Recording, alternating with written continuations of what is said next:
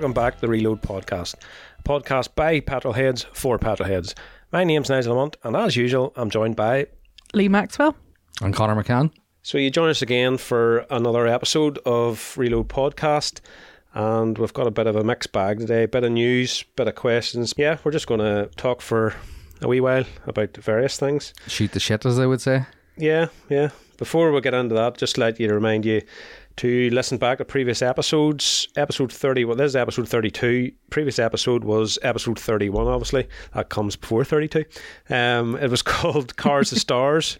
So uh, it was basically uh, cars in movies and car related movies. And we had lots of fun doing that, didn't we, guys? I loved it. Yeah, it was definitely right up our street. It's good reminiscing. Reminiscing. I think I could do 10 episodes like that. We had a lot Here, of interaction with that one as well. I think a lot of people enjoyed it. Yeah, I think we'll maybe revisit that further on down the line. I think it was uh, a good call. Might might go into certain movies in more detail or something like that there, or Ah, yeah, like pick a specific one or something. do the complete chronological order of Fast and Furious. Connor, would that do? Yeah, one to three sounds good to me. There was nothing made after that, sure there wasn't. yeah, well, if we run out of time, we could drop two if we want. yeah. Oh, so as usual, we'll just sort of chat, each, let you know what we've been up to recently. So do you want to fire away, guys? Well, I, as as I think I have for the last few episodes, have no correlated news because I've been working from home and not really doing anything. But I did enter an R Kings raffle the other day, and we have talked about Oh. these before, and I was trying to wean myself off them, and I haven't done one for ages. And then this one came up, and it was a Tommi Mäkinen Evo Oh, or so good. 45 grand. And I was like, well, clearly you'd take the 45 grand, like, come here Buy a Tommi Mäkinen Evo and then have some change and, left. and change. And then I started looking at the price of the bloody things. They're like 50 grand plus. I was like, what? When did this Yeah. happen? Like a They're normal Evo of the same age and miles and whatever, except without the Tommi Mäkinen bit on it, are like 16 grand. Yeah, it's So crazy. I don't get where the difference is. I just don't, I don't see it. I think various factors. Basically, there's not many left. There was a limited run, and thank you to Uncle Sam for the JDM basically train. Hype train, yeah. Yeah, I. Lee, we, we were I mean, I love Evos. I think they are awesome. I really want an Evo 9 Estate. Yeah. I think they are so cool. But wow, I, I just, I was absolutely shocked at the price of them. I, I couldn't believe it. Lee looked over at me and she says, "Oh, what uh, would you rather have a Tommi Mäkinen Evo or forty five grand?" I was like, 45 grand, of course." And she was like, "Yeah, no, No, the same look it price." Did I mention in the last episode about the twin cam making 50k? Yeah, I think it was the last one or the one before. Yeah, oh, they're Yeah. mental. The, the price of things is nuts at the minute. Following a few YouTube channels in America, like this price the stuff's going for now is just crazy. It's something funny. I was talking to one of the listeners, Ian K, about this this morning, and he is an E39 M5 that he's currently dealing, and I says that's that's such a cool daily. And he's like myself. He doesn't really like. He doesn't plan on selling anything. He has what he has, and that's it. So, like the value of those things going up doesn't really help the likes of him or I because you don't want it. Like I don't care. Like if the value goes up, it doesn't affect me other than if I need parts to get more expensive. Yeah, it, the value doesn't affect, or doesn't the value doesn't affect you until somebody comes along with a massive bag of money and goes, "Give me that." No, you'd be shocked. I just I'm stupid. I hold on to things. I get emotionally attached to cars. You're stubborn that way. Ridiculously stubborn, as Lee will attest to. Just Yes. just t- going back to Tommi Mäkinen's, uh, a certain fella from here, he owns a transport company. Him and his family, Curran. You remember? No. no, I don't know them. Um, one of the sons, he was very good at the old. Was it Colin McRae Rally? I think it was. There was a worldwide uh, or European PlayStation competition, Okay, and the winner the winner got a Tommi Mäkinen edition, and he won it. how long ago was so that? he. Oh, that's probably a decade or two ago. Like, yeah, so it was. back when they were cheap. yeah. Is there Well, a certain irony there of winning a Colin McRae rally and getting a Tommi Mäkinen Evo? See, it mightn't have been Colin McRae Rally. Maybe It something was- it was- similar. It was maybe something around that. Tony Hawk's Um, Pro but- Skater. Yeah, but at the, I think at the time he already had. I Don't know if he had a Mäkinen or just an Evo or something, but Mm-hmm. it sort of just went straight in the garage, as far as I know. Damn Don't know it, if he still my has it. skill at James Pond Robocod never paid off for me like that. Never got you a fish or anything. No. No. And Spyro the Dragon. I could have gone like if the, uh, won a free dragon, I'd be like, yeah, I'm there. You could have gone pro, I could have. I got a short, sweet realization how poor I am at computer games. When I used to play in the PlayStation Call of Duty, I thought, ah, I'm not bad, not bad. And then I think when I got the PlayStation 3, I started to use the live. You know, you can go and fight other people on it. Yeah. And you just went on it and you're immediate death. Yeah, I, I never, I knew not to attempt those games. Um, so then I went back to normal play. I left live to the pros. you feel a lot better about yourself then. Yes, I'm still a good player in my eye, in my head. I'm a, 2D platformer all the way. yeah, that's me. Super Mario Bros. Get Super them mushrooms. Mario Kart on the Super Nintendo is about as far as I go. Here, let's just take a moment to appreciate how good a game Mario Kart is. Unbelievable. It's great. Did you ever play it on the Wii? No. It's Yes. amazing. And you can get a wee steering wheel to hold the controller in so you can like actually steer. It's it's really fun. Well, Like when I was in HMV, they had just come out and we used to play them all the time. It's brilliant. But but Mar- see Mario Kart, I think it was on the Wii. But back when it was out and all the rest of it on the Wii, I think, or even the Super Nintendo or whatever, it was a great party game. Yeah. Yeah. And you can do the split screen thing like you used to be able to do on like the N64. You can do like four screens on one and stuff. Yeah, no, they're- such a good game. But we've digressed again there slightly. As haven't we? always. Yeah. This this entire podcast is a digression. We know that by now. Um, myself then, I've I've been busy, but getting nothing done. Busy with stupid shit. Um, a friend of ours and listener, Stephen Harper, who we talked about before with the uh, YouTube channel for the Kratos, he's very Kratos heavy. Approached us about doing a St. Patrick's Day video that he was going to incorporate with different like YouTubers and podcasters into his video. So to speak a bit of Irish in it, and of course that was you two guys out because that would have been a butchering session. Haggis. I So- would- well, there's that there, and I probably would have been shot in Cumber if it came out. You know? Yeah, you would have been left in the square on a spike somewhere. I'll have you know, my Gaelic is impeccable. What all three words of it? All three words with a strong Northern Irish accent. I'm good at it. So it said a lot when I hadn't spoke Irish in 16 years and I was the one to do it. I approached the YouTube thing with gusto and it was horrendous. It was so difficult. I got my eyes open at how difficult it actually is and it's a big respect to people who do it full time because it is it probably is like everything it gets easier as it goes, but my god, I struggled with it big time. Well, you showed us a sneak peek of it. You've done very well, I thought. Well, yeah, that was about Tech 45. Um, the technical setup was pretty good of it. I used some builder site lights pointing away from myself with the back of a dub shed sign, which was white, reflecting the light back towards me, which was a tip from our listener, Jack Hanran, who's a professional camera Connor- guy. It looks professionally lit. Yeah, Jack was Jack. Jack is a, a camera guy, so he was able to sort of go, yeah, do this, do this. Don't then- shine the light directly on you, reflected off something Yeah. kind of thing. the uh, the the big downfall and everything was the guy in front of the camera who was me like but we, we did our best um, Connor even got a snazzy new haircut. yes I had to Did cut you- my oh yeah I had to cut my hair for it because I haven't had a haircut in what from August when you shaved your head. yeah and I looked like I'd escaped from somewhere so I was lying in bed one Sunday morning and he came in. I thought he'd been in the shower and he came in and was like, I did a thing. And I was like, what? and he cut his own hair.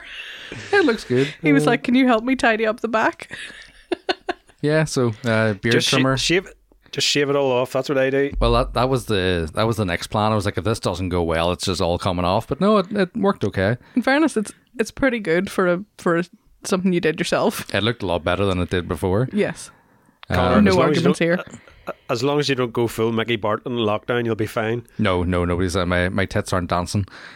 Um, the on another appearance one for me, most people wouldn't have seen.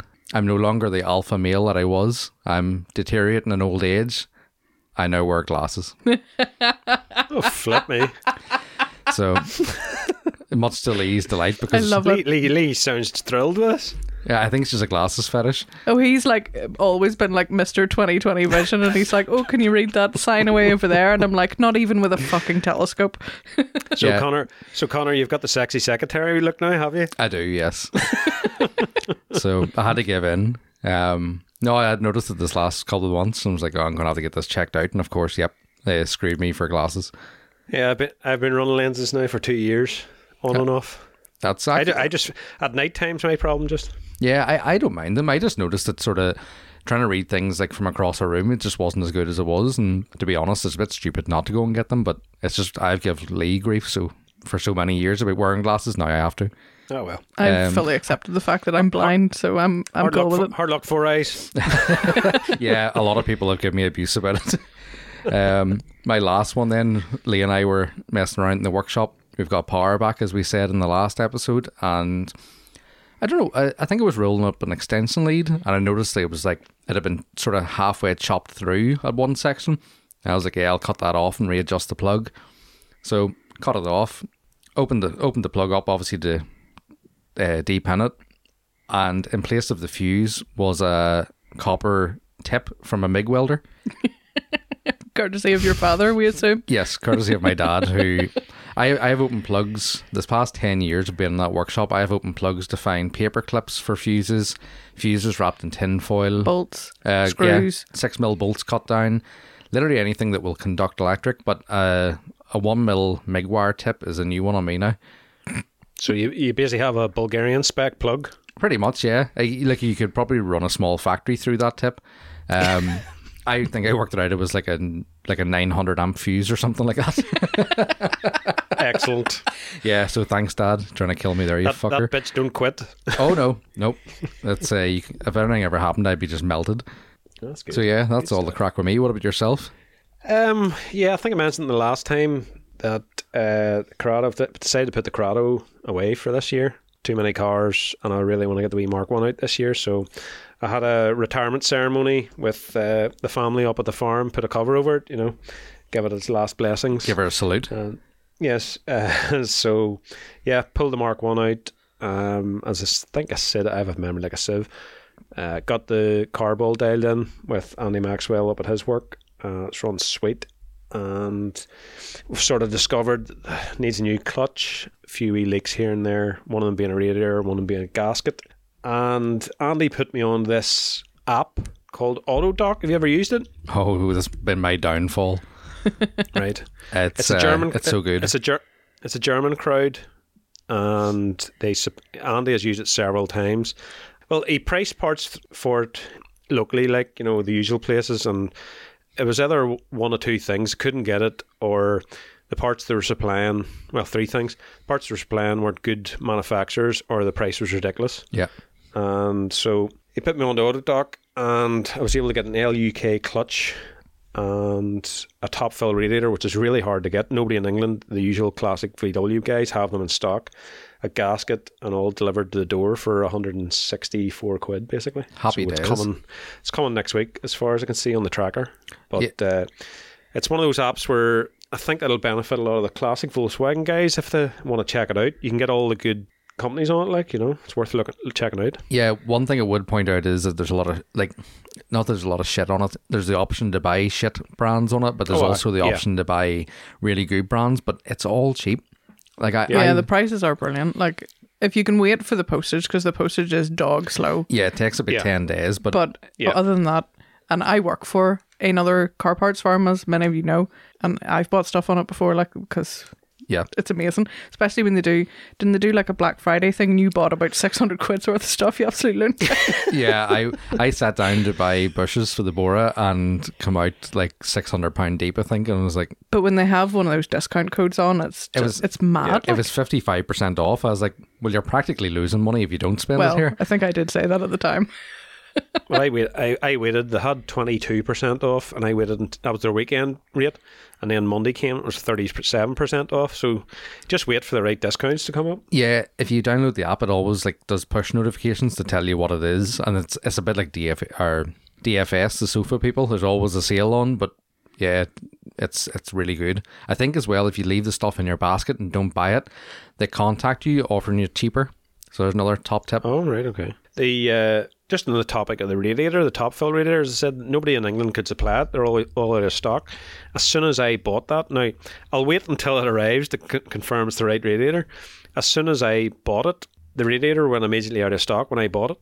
Oh right, ah yes. Now maybe you just So- ha- happen to get the last one. Did I did I buy the last top fill Mark One radiator in Europe?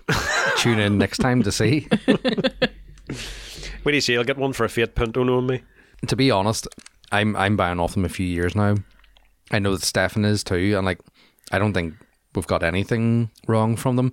They also do offer an option when you buy. I think it's an extra three pounds or something like that, which I do every time because it allows you to return anything up to two hundred days for no reason at all. So if you just don't want it anymore, send it back. Is that the safe buy option? No. It is. I, I possibly gives you it at the end when you're checking out. Yeah, yeah, Yeah. yeah. So I, I always go for it because I'm like, yeah, because the time I get parts, sometimes it could sit for two months before you touch them. And that stage, Yeah. you would be out of your month to send them back.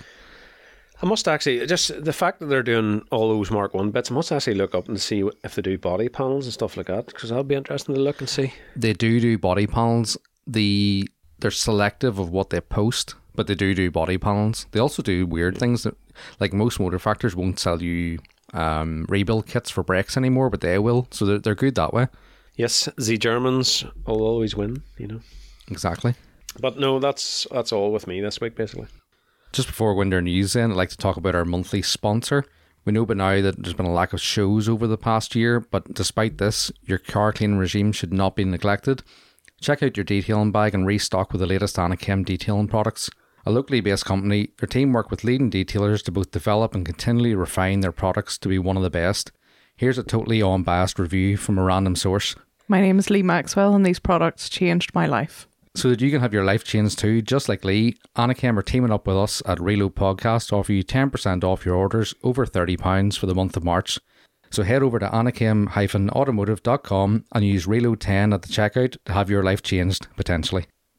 So moving on, then we'll go into the news. So uh, I'll just start by chat about shows that seems to have been greenlit, especially in England. Not so much here, obviously, but with the roadmap by Boris, it looks like a lot of shows are just going cracking on. There's, I think, there's restrictions up to four thousand or something. I understand at the minute, anyway. All the big shows have uh, given out dates.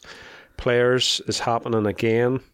Uh, Nineteenth, twentieth of June. Brook, Boy, Brook Boys at the Farm. Twenty seventh of June at Warwickshire Event Centre. Roll Hard, which is a show I'd really like to get to, Yeah. is the first of August in Bicester Heritage. Gravity Show is the 19th September at Stoneleigh Park in Coventry, another big show. Fitted, they're making an announcement on Sunday.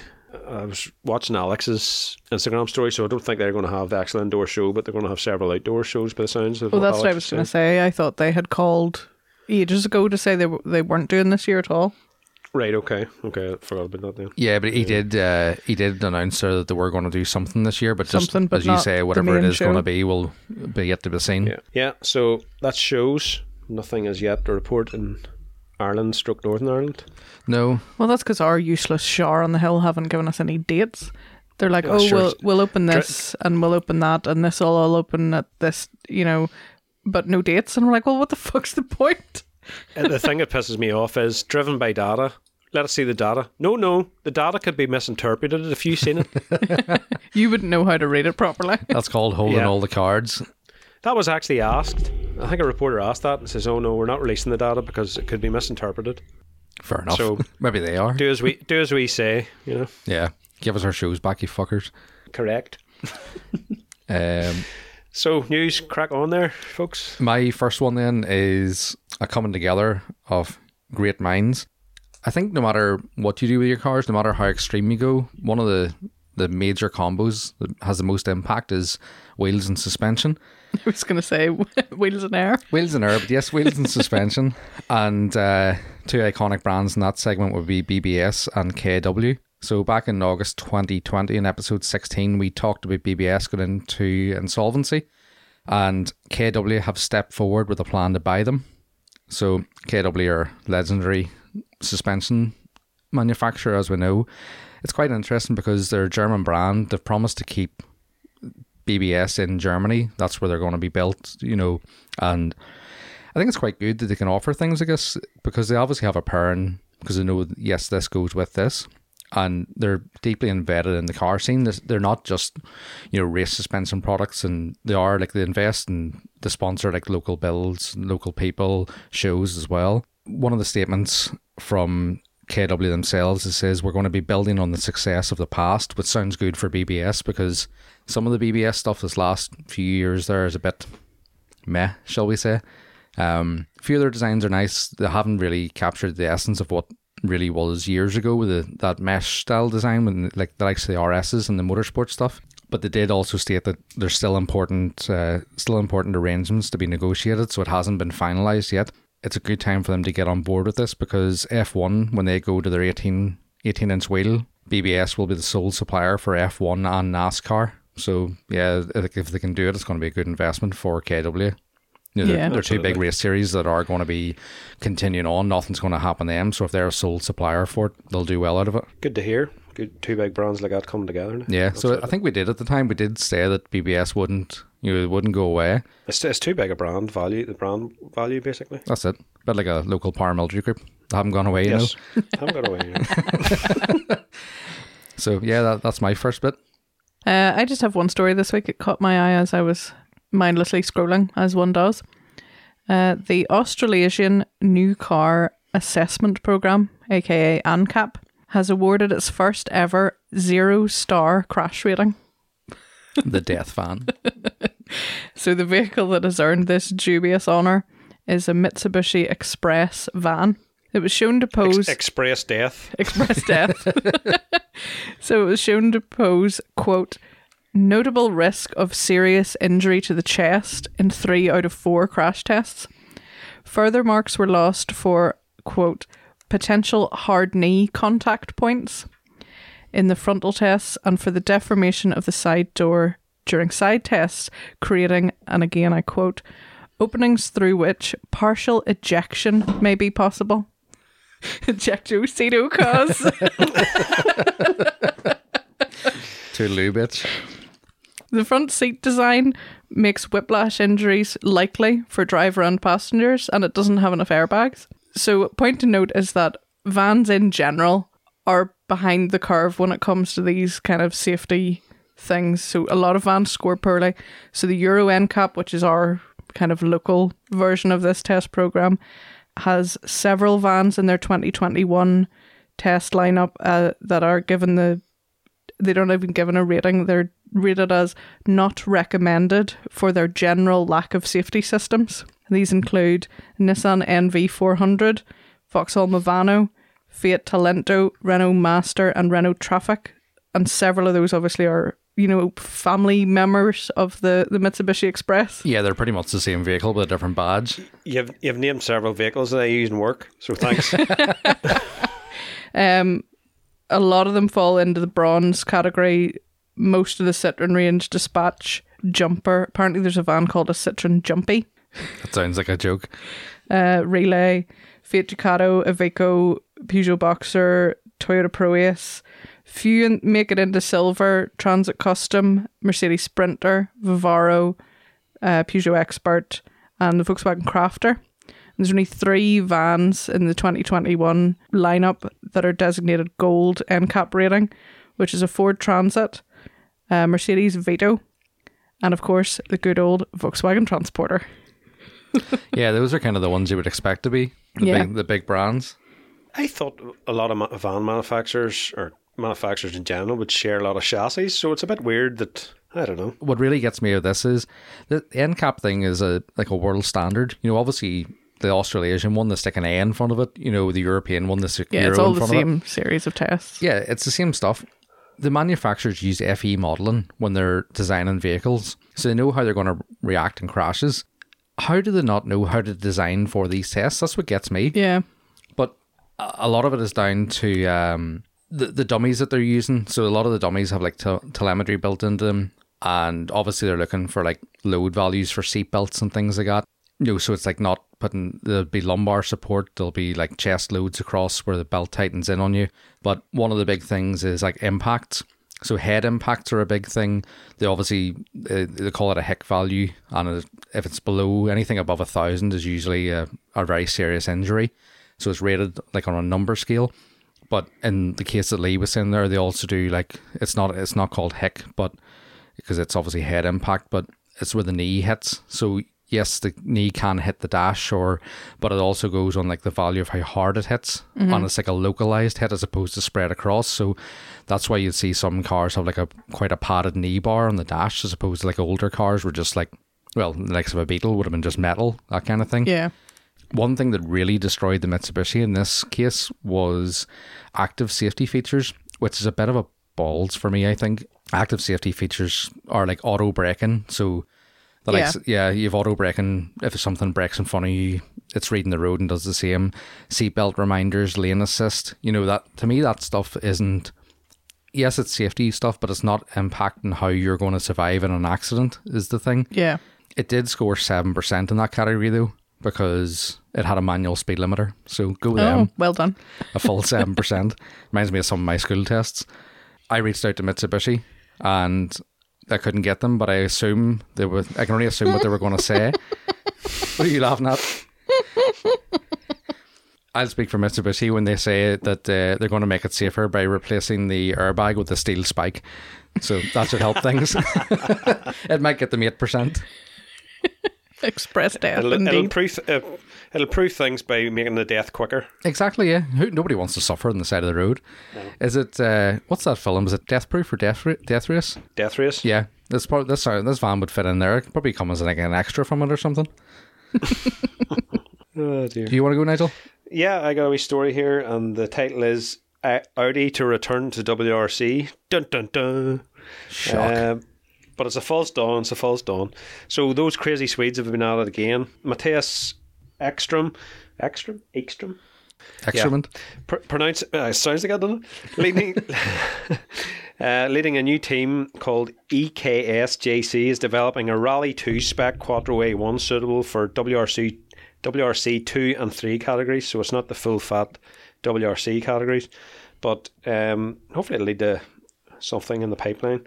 The A1's being built by a South African company called Rally Technic. Uh, so it's basically full bells and whistles, 1.6 turbo, 263 brake horsepower, four wheel drive, sequential five speed gearbox. It's ready and just need to do a bit of testing. EKS JC team manager Joel Christofferson said testing would begin on snow and gravel before switching to asphalt. Former FIA junior WRC champion Emil Bergkvist will be our development driver and we'll start our testing sessions in the near future. We also plan to enter some local and international rallies in 2021, he explained. Rally Technic director Chris Coertse spoke about his enthusiasm for the project. The Rally 2 kit provides a unique price performance balance for competitors, but in this case, it is also combined with a legendary brand and glorious body kit. And I was watching a wee video prom- promoting it basically, and uh, it's got all the Audi Sport colours and it looks fucking awesome basically. So is it like a- to see that? Is it a wide body like the old quattros? It's yeah, well, it's it's, it's got arches on it, uh, but the body kit's really nice, and uh, yeah, it's like a wee fat, staunch little A one basically. Uh, yeah, they they're they're quite a good. They could be good. Like the short wheelbase, no, quite wide. It would handle well. Yeah, all the mistakes they made in the eighties with the wheelbase, maybe they've they'll sort it out this time. Yeah, hence why Audi had to chop a section out of the middle of their car. yeah, No, it'd be cool to see that. I take it they're just going to offer that then as a, a one off. You know, you go to them and they'll build it for you. yeah. I think I think that's basically the way they're looking at like a, a Prodrive type thing. You know, you we'll build your car, your packages. You know, That's that interesting, yeah. As you say, like if if Volkswagen look at getting back into motorsport, if they are doing that already, it could be a tie-in, like a soft lead-in with them. Yeah, it, it wouldn't surprise me if it comes out down the pipeline that Audi Sport have sort of been helping them in the back background or something. You know. Yeah, a few slippy emails in the background going back and forward. Let's hope so. We can dream. We can dream. My next one's actually something. Uh, well, it's in a similar vein. Uh, Volkswagen Group are looking towards Formula One, which is a bit strange considering we ran a story what a few episodes ago that Volkswagen Motorsport were shutting down and they were pulling out of motorsport entirely. Th- that sort of threw me a bit when I seen it. Reading into it, they're looking at it depending on the new engine regulations for 2025. Porsche Motorsport Vice President Fritz Enzinger said it would be of great interest if aspects of sustainability, for instance, the implementation of e fuels, played a role in this. So, what are e fuels? I don't hear you asking. Basically, the power internal combustion engines without the impact of fossil fuels. Boo. Boo. Give, me us my a- exploding dinosaurs. give us our impact.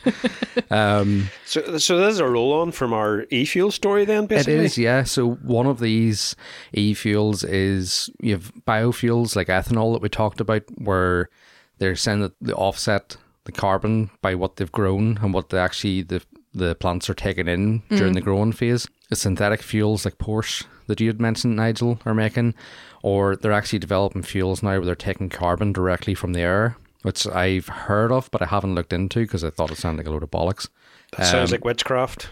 It does, yeah. It sounds above my pay grade. The other thing about it is if it did go ahead, they don't really know what's going to happen. If it'll be like a full works team. If it was a full works team, is it going to be Volkswagen? Is it going to be Audi? Is it going to be Porsche? I my guess for that would be Porsche because it would have more of a heritage brand for racing. The other option they could do is back up an existing team as a powertrain supplier.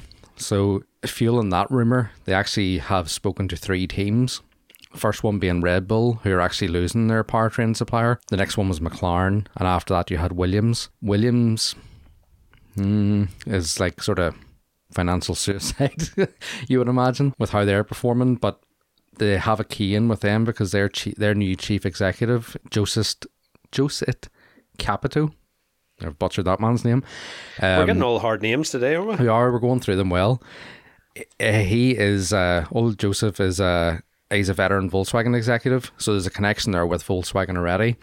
And then another thing about this with Volkswagen stepping in towards Formula One is that the new F1 president, Stefano Domenicali, possibly, um, was a Lambo CEO for five years, and he was also the head of future projects at Volkswagen Group for years and years too. They do have a lot of F1 tie-ins. He actually had conducted a feasibility study for joining Formula One when he was in that role of head of future projects, and then Dieselgate sort of stomped all over that, knocked it in the head. Put, put, a, put a dampener in things a It bit. did I. Maybe he should have had uh, how to keep my colleagues out of jail as one of his future projects to list up. so yeah, it it's it does seem odd that they've knocked all their motorsport on the head, and then now they're announcing that, or they're probably trickling sort of rumors out towards it to see how it you know, how it's received. But I suppose if they go back towards any kind of sport or motorsport, it's good. Absolutely. We love a bit in motorsport, especially the Germans. Oh, they do, yeah. And it, as always, like it trickles down into production cars, as was said before. So the next story, I think we mentioned it probably before Christmas, and it was James Deane. He left his contract with uh, Worthhouse Drift Team in Formula D in America. So we were speculating at the time, where was James Deane? If you don't know who James Deane is, he's drift car royalty, basically. He is, scene. yeah. Um, world champion, and And a cork man to boot. yeah, as I said, end his contract with Worthhouse Drift Team in Formula D in America.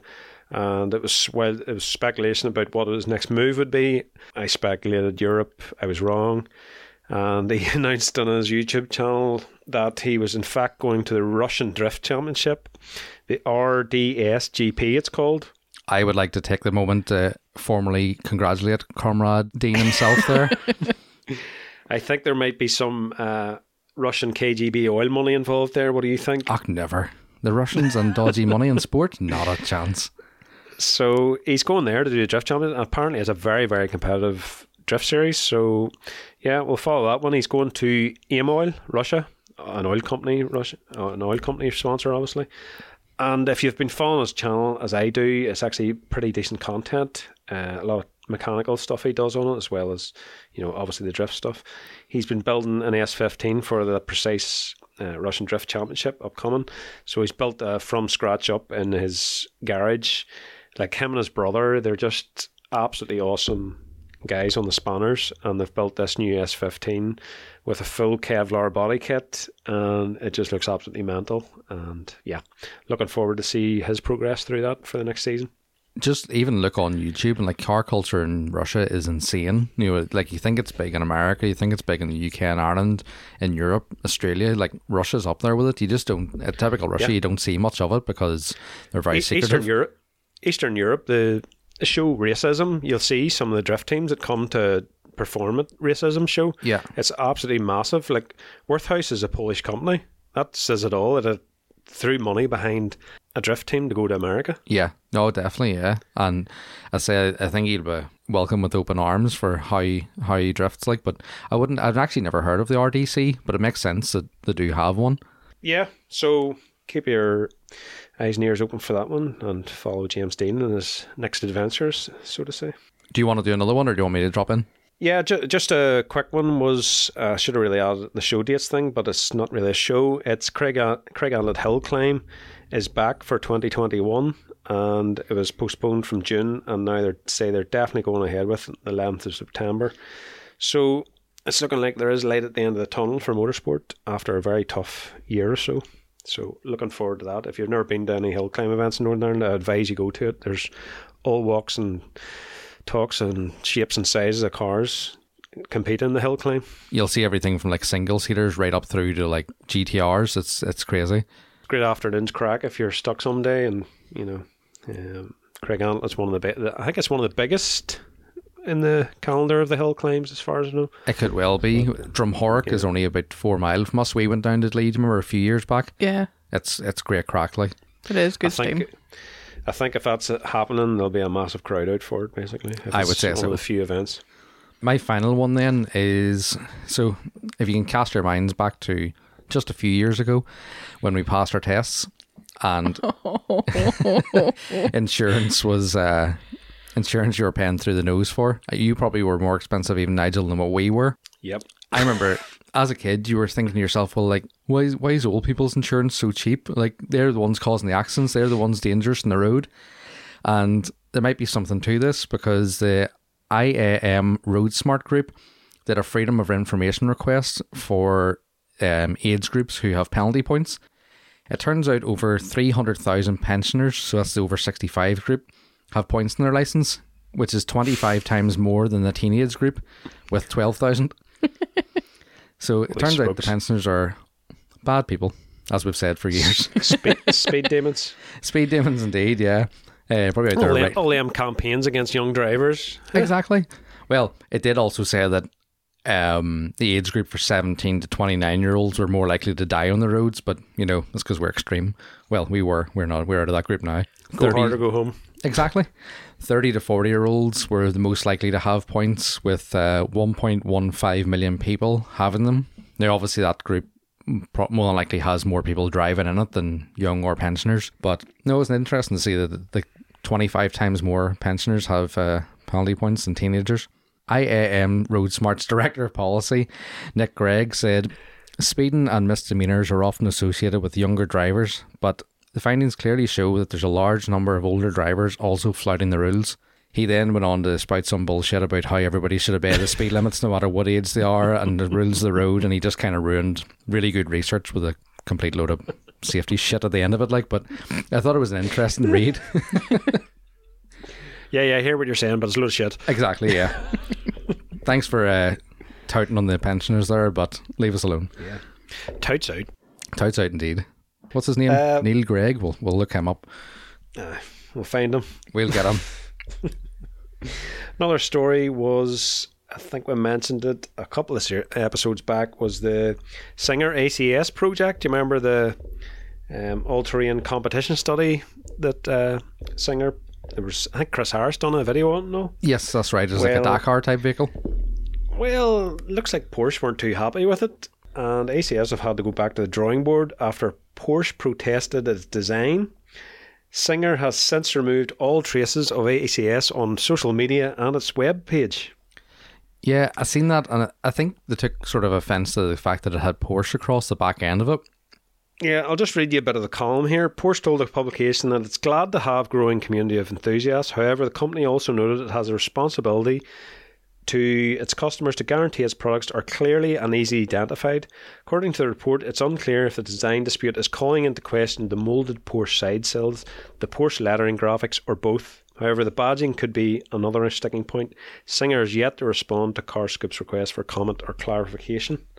So, uh, looks like Porsche weren't too happy with the boys in California. I can I can see where Porsche come from as in protecting their brand because obviously they don't want somebody saying, yeah, well, you know, we're we're building this vehicle as a Porsche, and then something happened, and then Porsche get the shit for it. But at the same time, it is a Porsche. You know, it's it's based on a 911. So Yeah. It's a it's a, it's a bit like me, seventeen year old Connor got out and putting a body kit onto a Corsa, and Vauxhall contact me and going, here, take our badges off that. I suppose devil ad, ad, advocate, I can almost say it.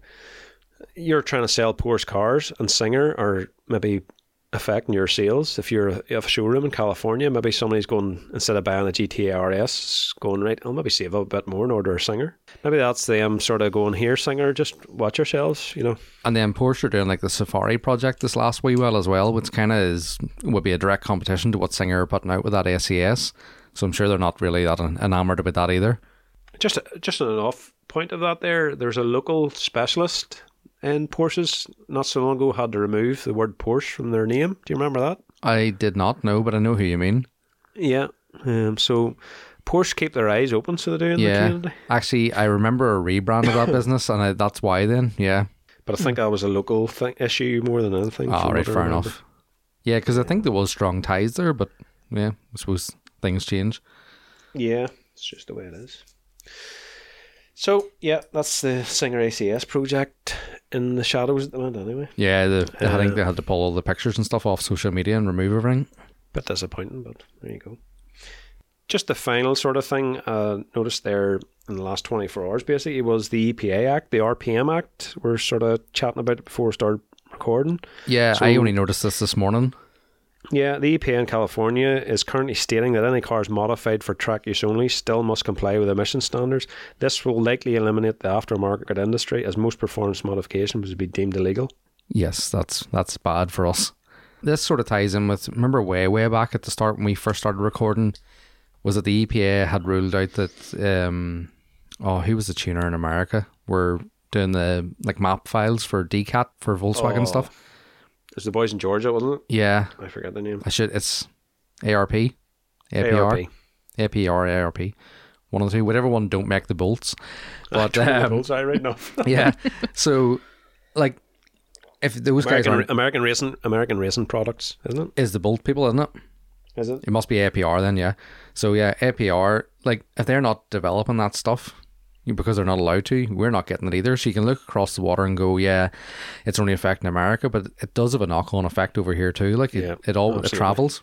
It'll it'll kill a lot of the smaller guys. And I sort of thought, just listening to a few comments on Instagram from guys that modify cars, it kills the smaller guys. So then the bigger guys will get together, and the price of products then will go through the roof, if not go out of production. The other thing I was listening, I was speaking to a friend Jeremy about it. He's in the middle of building an A4 race car, and I says, "Well, what what way does this work? Does this mean then they're going to be like trackside checking cars for emissions and like that kind of like delete stuff?" And he says, "No, it'd probably go to the point where it would just be you can't modify a road car to race. It has to be a purpose built race car."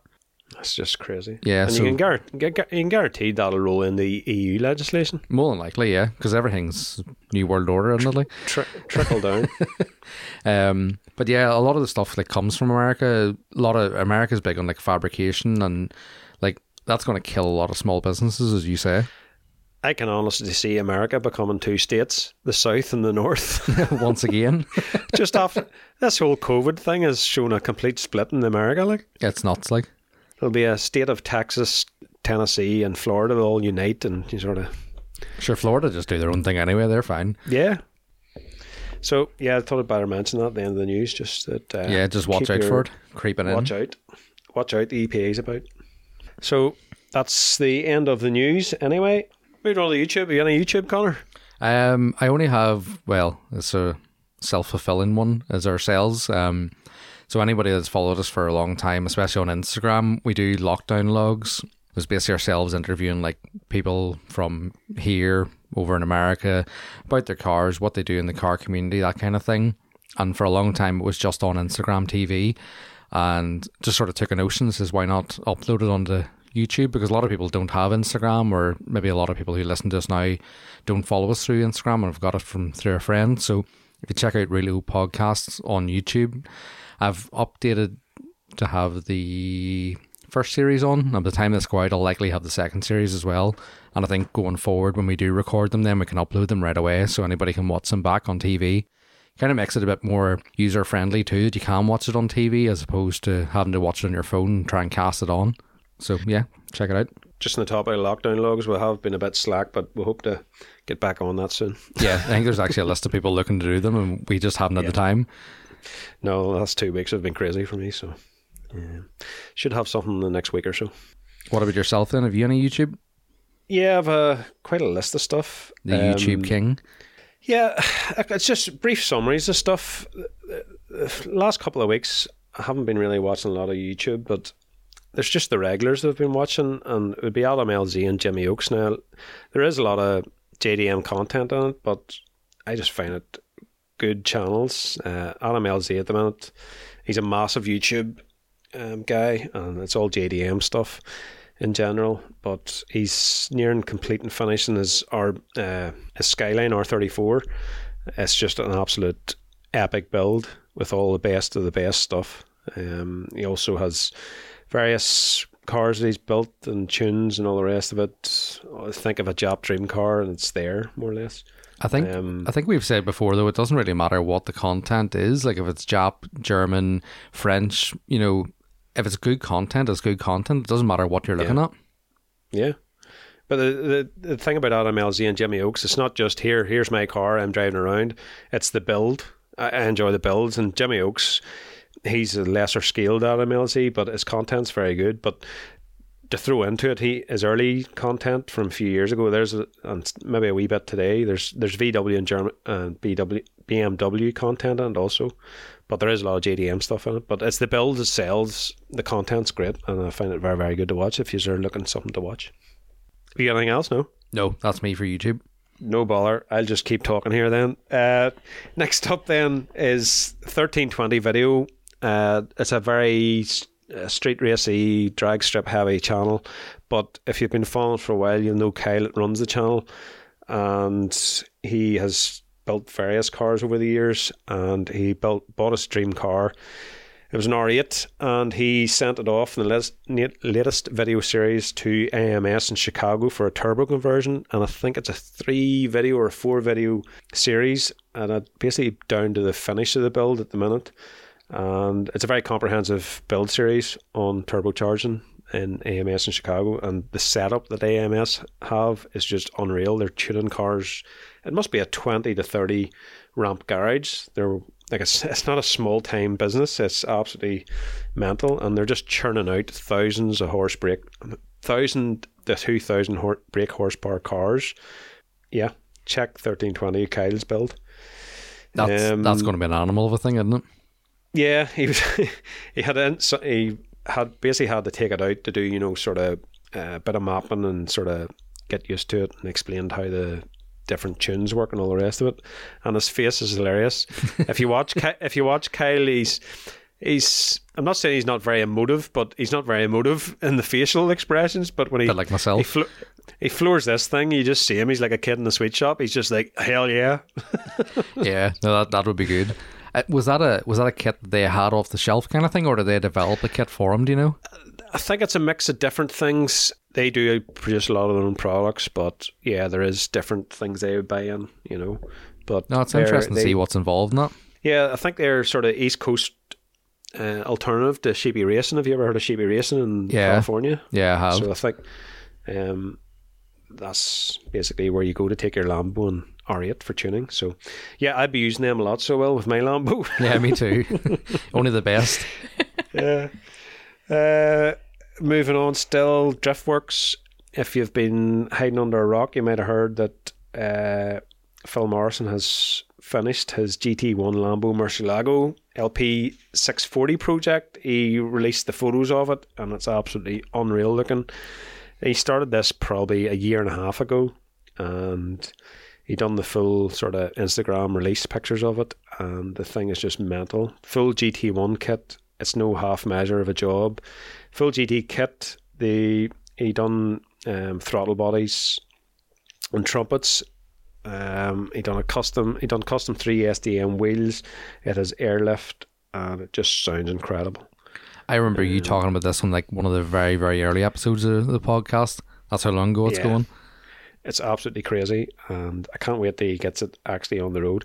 He done a video of it, the photo, the photo shoot day, but now every couple of days now he's dropping videos. See, the car came out of body shop, I think at Christmas, so he's doing the last two months of getting it up to the stage where it done the photo shoot. Interesting few series of videos coming through from Driftworks, so check that out.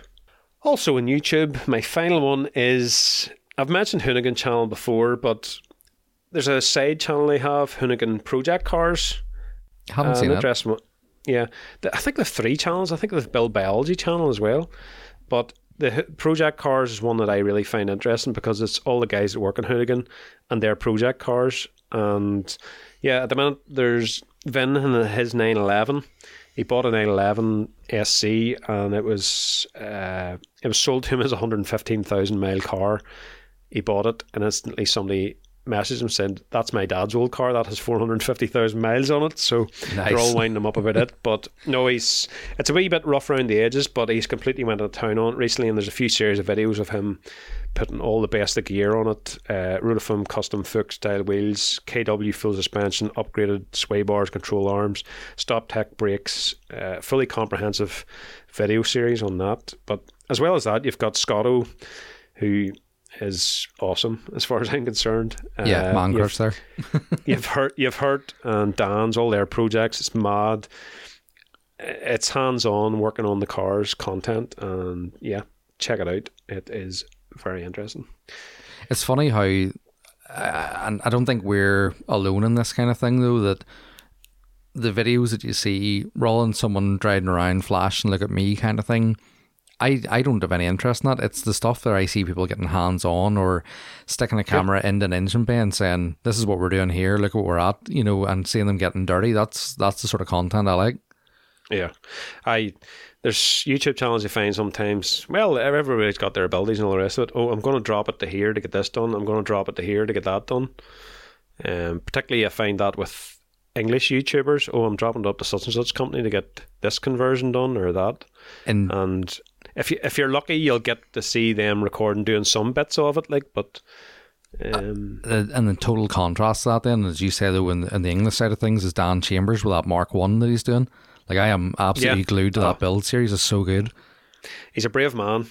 That Mark One has just been an absolute monster of a job for yeah, sure. that's like something I would tackle. Like going, oh, I could give this a go, but I'm not blasting it all over YouTube and like having everybody pick everything apart about it. That's the difference. Yeah, yeah. So it, it takes a brave man to do that. Yeah, that side channel, Hoonigan Project Cars, check it out. There's hours and hours of content. And just as a side note to that, I think I shared in Instagram stories. If you listen to the Revival Motoring podcast, Connor, you're good friends with uh, quite a few of the guys on that uh, podcast. Yeah, they had And- Scotto on lately there. Oh, such a good podcast. Yeah. He is such a dude. Like, No, Um, it's I think it's an fantastic. hour long, hour long interview. He's a complete uh, German head. Porsche, Audi, Volkswagen. He's into it, and uh, yeah, interesting. Listen if you're stuck for podcast podcast content. Yep, for sure. So that wraps up my YouTube, guys. I actually have some YouTubes this week. What? I Cool. know, right? what? well, there- it's it's not new YouTube; it's old YouTube. Okay, go for it. The other night, uh, Connor and I were watching. I can't even remember how we got into it. Connor wanted to show me something. It might have been when you were putting up the the lockdown logs, Oh yes, it was. and uh, then it just descended into a, Do you remember this? Do you remember this? Do you remember this? And we started watching all the old Wagon Works and Dubbers Inc. And all those old videos, and some of them aren't even on YouTube anymore, and we had to find them on Vimeo, Vimeo, or yeah. Vimeo or whatever it's called. Um, and then it descended even further into. Do you remember that video of the brick in the washing machine? Yeah, it was like ten years of YouTube in our house the other night. but it was brilliant, and I I just love all those videos. I they just bring back such memories, and you start seeing people, and you go, "Oh, I I know him now," or Yeah, I I, I follow him on Instagram, but you didn't know them back then, and you hadn't the social media Yeah. content then. Everything was pure back then. It really was. but some of the music and stuff, and just seeing some of those cars again that you haven't thought about for ages. yeah, it sort of takes you back. Yeah, it was brilliant. Really enjoyed it. Before we move on, I want to take a second to talk about our sponsor, Reload Global. Reload Global are an enthusiast owned company providing you with not only premium automotive apparel, but accessories such as garage banners, posters, stickers, and air fresheners. They're Northern Ireland based and are an official stockist for 8380 Labs in the UK and Europe. They help us to make all this happen, so check them out at reload.global. Right. So before we move on to questions, I put a question up midweek just because we're a year into this wee thing called COVID. There's been lockdown, there's been restrictions, lack of shows, and all the rest of it. Um, I just wanted to uh, gauge through our listeners, get a bit of involvement of what you've been up to. So ask the question: What did you do during COVID? Was there a new project, workshop improvements? workshop improvements. I can almost speak. So yeah, but good response to that. So first up, we had actually who we were talking about, Dan Chambers messages, and he said, "I started a YouTube channel, restored a T5. I'm restoring a Mark One Golf and building a Caddy 2K. So not too shabby, Dan. Well done. I think. Dan sort of blows everybody out of the water for what he's achieved over lockdown. big big flex, bro. Big flex. So yeah, moving on then. Murph underscore VW started working on my Mark III build. The Daily Jetta got a major overhaul and got a drift rally simulator. I nearly Excellent. said stimulator there. That was a different road I was going down. Depends how much you enjoy the rally. Uh, of 90 G60, all of the above. Bought a Mark 1 GTI project, a 69 Roadrunner, and built a garage that still needs electric. That's quite a lot of stuff. Yeah, I feel you there, Danny, with the uh, the garage. That Roadrunner his is so cool too. Uh, Andy Maxwell, AGM VW, rebuilt the head on the Audi 80, got the 200 project well underway. Uh, I think he got uh, all that done actually. The 200's sitting there ready to rock, and the Audi 80's back on the road. Yeah, for a man that never has any time, Andy done really well. Yeah, lo- lockdown was good though. He finally got round to working on his own cars rather than everybody else's. Uh, Simon underscore Morrow built a sim racing rig and bought a rusty BMW. That could be any BMW. uh, Ross at Night Shift Industries bought a van, pulled apart a van, half rebuilt a van, almost totally ignored the project. Ross is a caddy pickup as well. Yeah. So no, I've sort of been watching for updates on that and then noticed that he hadn't anything, but that's why he's balls deep in a van. Uh, Marty Mim made a decent car useless. So that's static life, yo. That's it. Standard Marty. He has went to town on that Mark Six. Bobalob says he had a workshop overhaul. No more details, but We need to do that. when you get the yeah. Jordan Dot Kilpatrick resprayed my red Mark Six Golf Nardo Grey. Good choice in colour there. I was going to say, strong choice. Yep. Yeah. Cranking wagon. I turbocharged a lowly two litre eight valve Mark IV wagon. I just want to say, like, see that said, he's obviously in Canada, but like America, Canada, that side of the water for turbocharging two litre eight valves, like big respect because you don't get a whole lot out of them, but my god, they love them. if I was going to turbo anything, it's VR6 all the way. Although he is doing that too, I believe.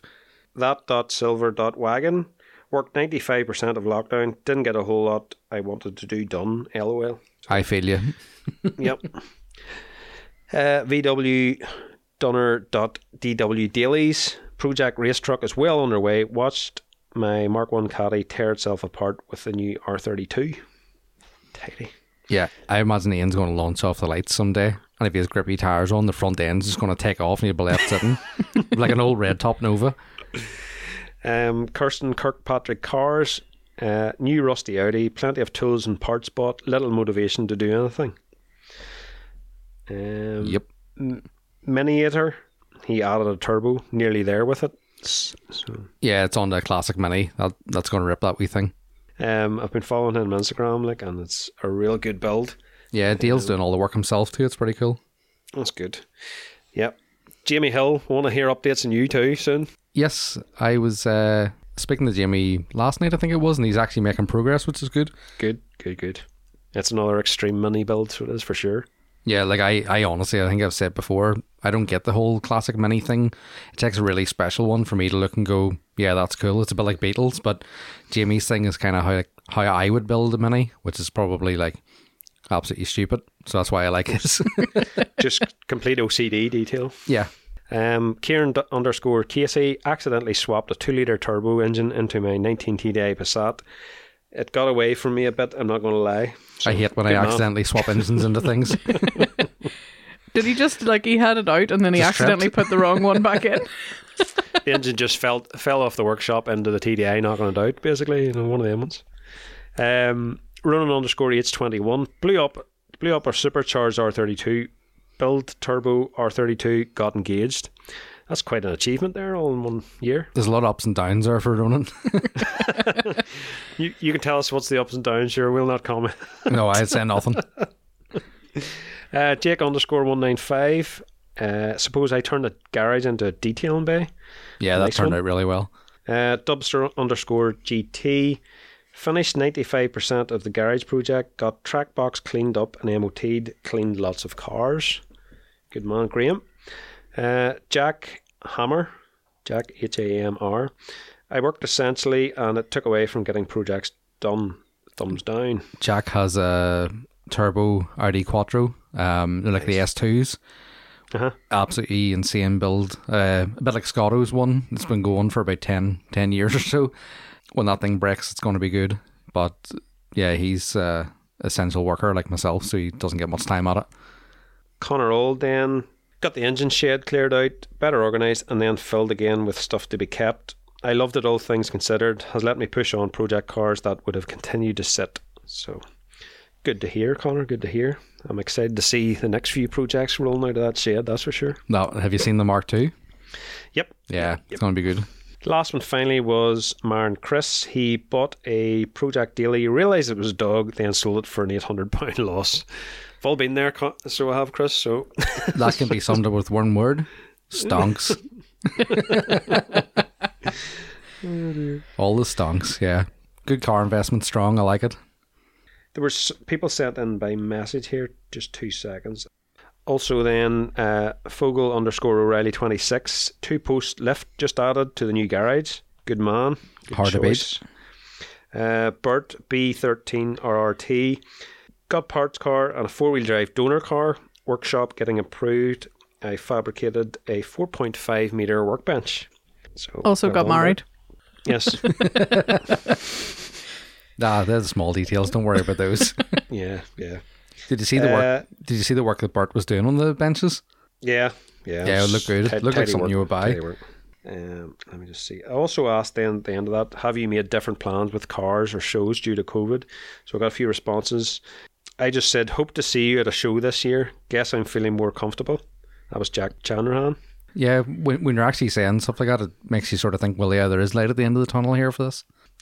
Uh, that that silver wagon managed to still break free for Titanic Dubs. Great time. Yeah, That was a good day that out. was great. Kane Dawn then got the 106 road legal the night lockdown was announced. Got to do a four day round trip of Ireland, so not too shabby. Uh, Buster Conrad, yeah, lots of solo stroke family exploration trips instead. yeah, he's Um, covered most of America, and that uh, Kia his Soul, road- which is pretty good. His road trips are epic. yeah. Ronan underscore H21, looking forward to spins and road trips more than shows now. Bring back drag days. and then finally, Jack Hammer, yeah, go to go to them all to make up for lost time. I couldn't have said it better, Jack. Yep. Get out there and get doing stuff again. Yeah, cool stuff. So yeah, just thought I'd ask a few questions there, get feedback from you guys, and thanks very much for responding to that. So let's move on finally then to our questions, Connor. Do. So we have quite a number of questions here from the last time our episode before had ran on. So we have uh, Gethin underscore GTINI, and he says chunky or skinny steering wheel. Chunky. Chunky. How's the soup? Depends on the car. It does, That's what I was just about to say. It's all dependent. Like my Nova had an has an absolutely enormous but very skinny steering wheel, a bit like an old Ulster bus, and I really like it. Yeah, your Mark 1 Jet is the same. Yeah, like you can actually flex it, Yeah. but I like it. but in a more modern car, the likes of, well, your Mark 6, Nigel, even the Mark 5 or your Skoda Lee, you want something a wee bit chunkier. Yeah, Absolutely. We're all in Yeah, agreement car- there. Car dependent. And then at the end of the day, it's your car. You can do whatever the frig you want with it. Yeah. um, SDM298, he says, Why am I obsessed with looking at a classic Volkswagen? Because they're the best. They Next are the question. best. And aren't we all? Aren't we all? And and you're obviously a man that wants uh, a bit of punishment, both of uh, your mind and the wallet, if you're looking at classic Volkswagens, because we know they're fun to keep on the road. Uh, he also says, "What's your least favorite car you have owned or do own?" I don't think I've ever owned anything that I didn't like. Even though I think we've said this before, I've owned a lot of shit boxes and I still like them. Yeah, I don't kind know. of same. Like, well, my car was a bit of a rot box, but you know, it was fun because I was like eighteen and First car, it was well, apart from the Nova, but yeah, it was like it was freedom. Do you know what I mean? So it wouldn't matter what it was. yeah. No, I don't think I've owned anything particularly bad. But a few work I had a Mark. One. I I had a Mark One Fiesta when I first learned to drive, but I can't say I hated it because, as you say, freedom got you about and all the rest of it. But it was a terrible car because it, I was never away from it with a welder. Yeah, that's right. But it, it never really let me down. On the other hand, and yeah, it was cool to get out and all the rest of it. But any car I've ever had, can't say I've hated it. You know, You've been lucky enough too because you've owned like between you and the wife, you've owned quite a number of cars over the years too. So if you've got away without absolutely hating something, that's good going. yeah, I drove a Suzuki Liana for about six months at Yeah. one point. That uh, because I'd sold the Swift, and we were working on the Nova, and the Nova wasn't ready yet. And my dad lent me this car of his, and oh, it was a horrible car. like it was. The sunroof rattled constantly. I had a big wad of newspaper shoved in it at all times. I'm pretty sure that was thanks to Bill Adam Buchanan. He Yeah, and, shoved uh, a newspaper into it. but again, I was I was happy and grateful to have a car. So it was one of those just get you from A to B. Yeah. But it didn't really give that much bother other than the fact that the build quality was absolutely tripe. Yeah, it really was. Um, Adam8642, he says, Who will help me sort my 89 Scirocco? As much as I like 89 Sciroccos, Not it. I have a lot of shit on at the minute, so I can't help anybody. is he Um, looking at a recommendation for a garage, or is he just shouting out in despair? No, that's all he tell. said. If he gives us a shout, I'm sure we could point him in the right direction. Somebody could do any work or whatever needs for, Yep. Whether it's body work or mechanics. We we will know quite a number of people. Who he might be in the south, but I'm sure somebody will be able to help him. Um, S14 OP, ugh, S14 OP. I'm uh, Simon. I apologize. OCP. It's OCP. It is OCP. indeed. Simon, I apologise. S14 OCP. He says four car garage, one hatch, one saloon, one estate, one SUV slash pickup, and a bonus round for a commercial vehicle. Anybody want to go? Are we doing ones that we don't already have? Because I pretty that's pretty much my garage apart from the pickup. I have an estate, the Skoda. I have a hatch, the Yeah, Nova. I have two saloons, the Jetta and the Vento. We'll go. We'll go additional. Forget what go you have. additional. Um, Mitsubishi Galant VR4 estate, as we know, standard answer from Lee. Uh, Mark IV R32 for the hatch, standard answer from Lee. What was the other one? Saloon. Uh, saloon. Saloon. Tommi Mäkinen Evo. Why not? Fuck it. There you go. It's technically a saloon. Oh no, are they a hatch? no, they're saloon. Saloon, They're sweet. Okay, good. And pickup. or SUV. Well, I'm not going to have an SUV because what am I, a soccer mom? Um, some kind of big dually Ram or something, just because why not? Okay. Hell yeah. Hell yeah. America. What about you, Nigel? Uh, Hatch Edition 30, Saloon RS4 B5, Estate. I think I would like a big dirty AMG of some Ah, description. yes, that'd be cool. and then pi- and then pick up probably some ridiculous RSQ7 or a Top Gear Arctic Challenge thing. Yep. Something The big and Tiger aggressive. Thing. Yeah, something like that. Oh, can I change my answer? Your answer, what you're going to change to, I bet you, is what I have. Go for it. Is the Dakar Tiguan? It's not. There Oh, we go. no, yeah, that's what I want. Um, mine then hatchback. Touareg, not Tiguan. Touareg, I apologize. Hatchback is Corsa B, 16 16 valve, five stud conversion, half cage. It's something I've wanted to build for a long time. Green. No, Have you still got a Corsa in the garage? no, I don't. Lee has a No. Nova, but I have I don't have a Corsa. I would, I would like one. Corsa but B is a strong choice. It is. You may hit Um, up Andy Gamble. He seems to have all the Corsas about him. Yes, Andy has Corsas galore. He recently bought a Corsa C there, an SRI as well, which is pretty cool. Um, Estate car, B5 RS4 and Imola Yellow. That would be strong choice for me. I haven't the saloon jotted down, but I did just think of one there. I can't remember what the fuck it was. What was the saloon? Vento. Vento VR6. I do. Oh, yes, a Vento VR6, actually, yeah. Yeah. I would go with that. Um, yeah, an original Vento VR6 SUV slash pickup. I would be going 3.6 VR6 Atlas from the States. And for the bonus round, an F350 long bed dually pickup because I is like. that commercial? of course, it's commercial. The thing's fucking about 18 ton Okay. Well, then can I keep my dually as a commercial as well? if you want. you can have an Atlas too. So there we go. Cool. Good question. Yeah, those I like those because you kind of think outside of the box and like what is actually out there beyond Volkswagen because I'm blinkers on. James Smith three one nine four. If you had a choice of top quality coilovers or bags for an old Volkswagen Mark II, 3 Corrado, what would you go for? As usual, I'm going to say depends on the application. Yeah, for me, I it think- would always be I would go bags because, like, you can buy top end coilovers and going to unless you're going to like set them up the way they need set up and actually drive them on a track, you're kind of wasting your time. Would you go air in something like a Mark One? Yeah. Yeah. Yeah. What would you guys? I, I think my old age is getting to me. I think I would probably get a really good set of KWs. Do you know what my problem with coilovers is in the road? I know for a fact that I will run them super low and I will destroy the underside of the car. That's always my big thing. So that's why I'm a big advocate for air ride. Oh, I suppose that's very true. Hydros. Yep.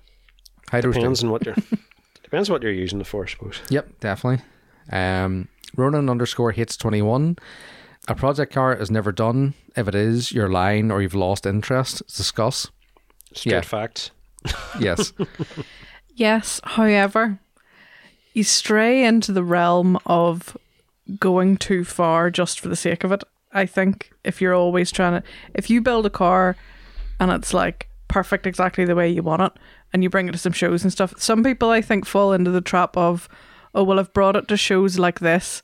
So I can't bring it back next year exactly the same. So I have to change something, even if it doesn't need changed Yeah. or you don't really want to change it you feel like you have to because otherwise it's the same. yeah, there is a lot of that goes on. And like if you want to make changes, certainly yes, do it because it's your car and you get sick of looking at it, you know, the one way. But there is there is a lot of people who will just change something for the sake of it and it's not always for the better. But then that's my opinion. Like Yeah.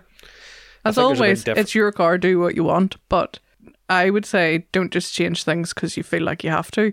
If the car, if you like the car as it is, leave it as it is. I think this sort of brings up the topic I think we've maybe discussed it before is the difference between European cars and UK cars that the show scene I mean um, there's guys there Belgians Germans and they've had the same car for 10 to 15 years and just improved it each season whereas in UK there seems to be a culture of a year maybe two year cycle of a car yeah, break Build the it- car. build it finish it break it or sell it Yeah, like whereas the Europe Big Ron's Mark One was a prime example of that. Anybody in the Volkswagen scene would know that. And the only reason that's not around anymore is because it went on fire. I think the did he hit a bridge and it went on fire, or vice versa? I th- was not a fuel line Maybe it was a fuel line, but it definitely went on fire when he was out on the road driving it, and yeah it was gone. But yeah, like that's a prime example of cars like that that have stood the test of time. Um, Seconda underscore Simon he says favorite Jap that isn't god tier, i.e. Supra, R32, NSX, etc. Mine for that would be probably, and I've said it numerous times, an EG Civic. I have a real soft spot for EG Civics. Not a bad choice.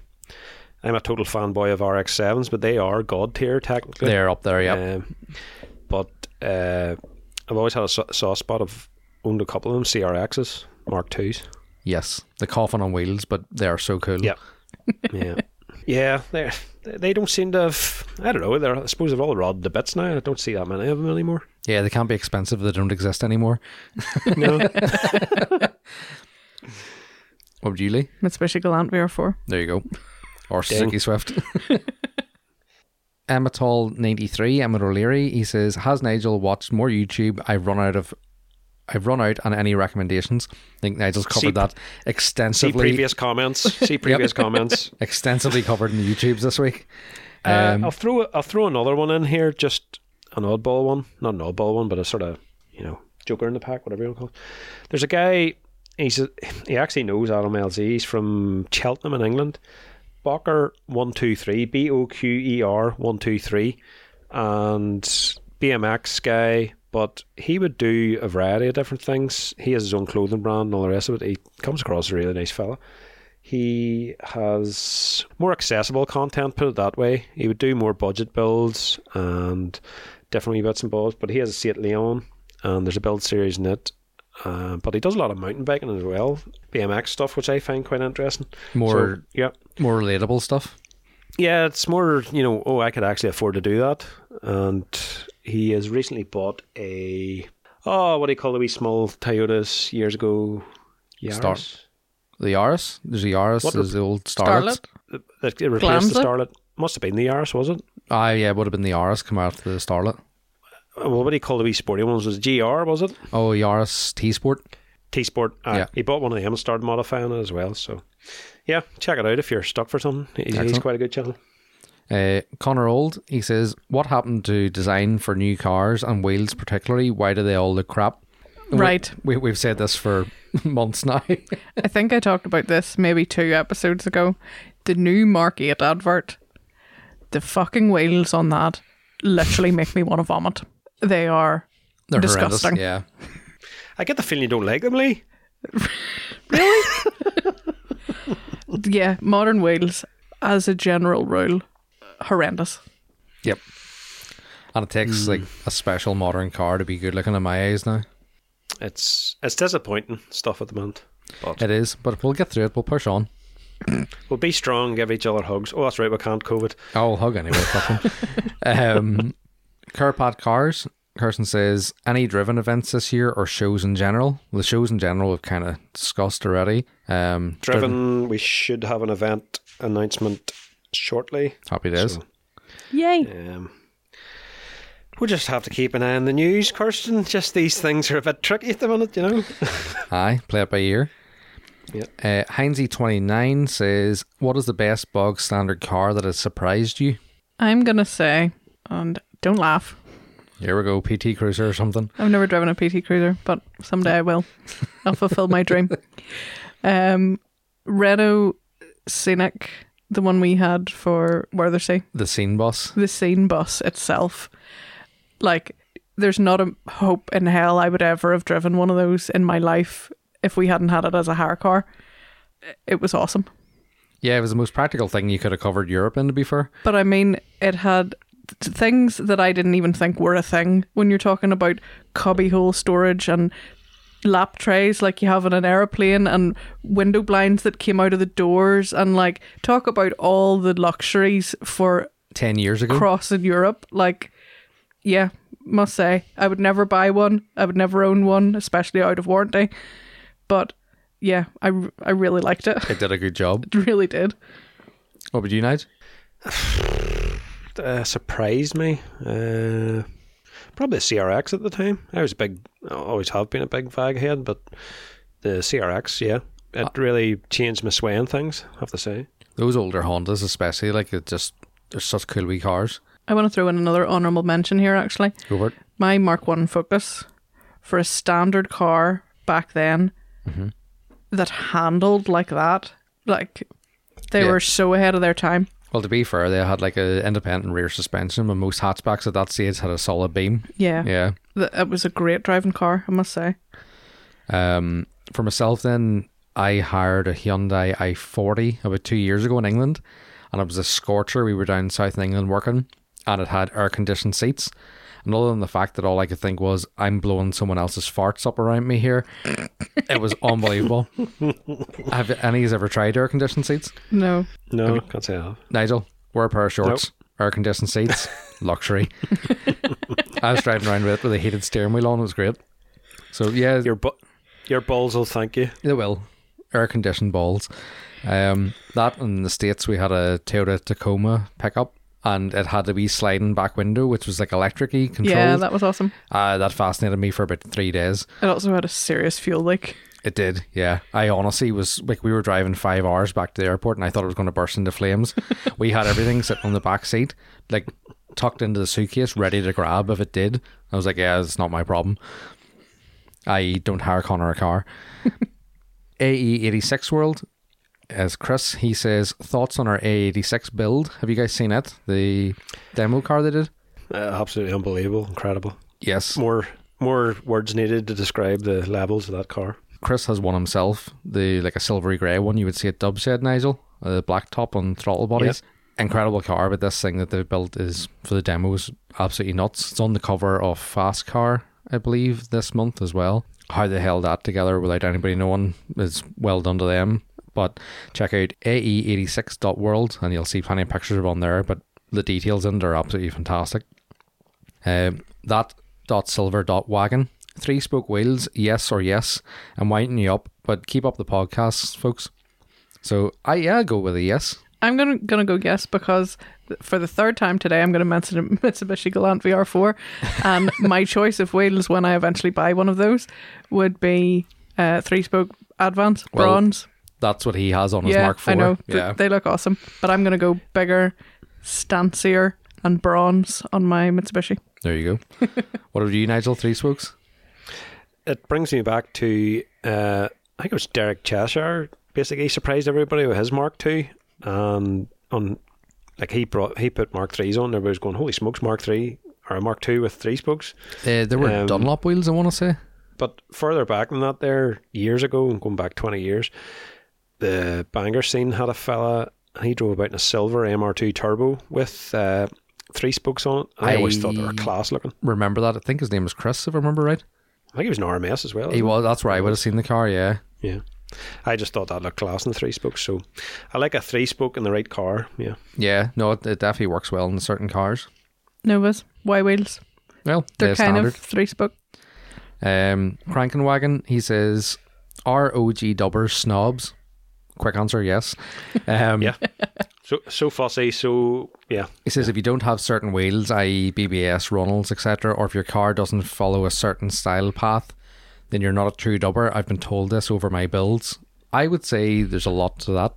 Like not yeah, I'm every, very conscious of that there. There's a lot of people would be put off from the vaccine because of it. Yeah, and it's funny. Like I know we always say, "Oh, we're not a Volkswagen podcast," but we're strongly influenced with it. But the Volkswagen scene is a massive. Like the community is really, really strong and really, really tight. But there is a lot of like snobbery, especially in the classic side of things, like the more Yeah. OEM style. Like there's a lot of people probably would scoff at what you're doing, Nigel, with like even with your Mark One, keeping it like it's pretty mild and like it's fairly mild in what we would say as in like wheels and a slight suspension drop. But there's people who would absolutely hate that. Yeah. Um. Well, I think the Volkswagen scene can be a bit snobbish, but if you really want to get snobbish and stuff, join the Ford RS. I was Yes, going to yeah, say Ford buffeties. Ford buffeties. I love a good RS, but there's some guys that are just completely overboard with her. Yeah. I, that's why I love Mark King so much. What he does with his Fords, he just doesn't care. He just does what he wants. Big respect to Mark. Yep. Uh, and the final one, then again, Marn Chris, he says, "Do you think electric cars and black box insurance is the youth not getting into is why the youth aren't getting into cars the way previous generations did? That and they have fuck all imagination as they all want Fiesta STs."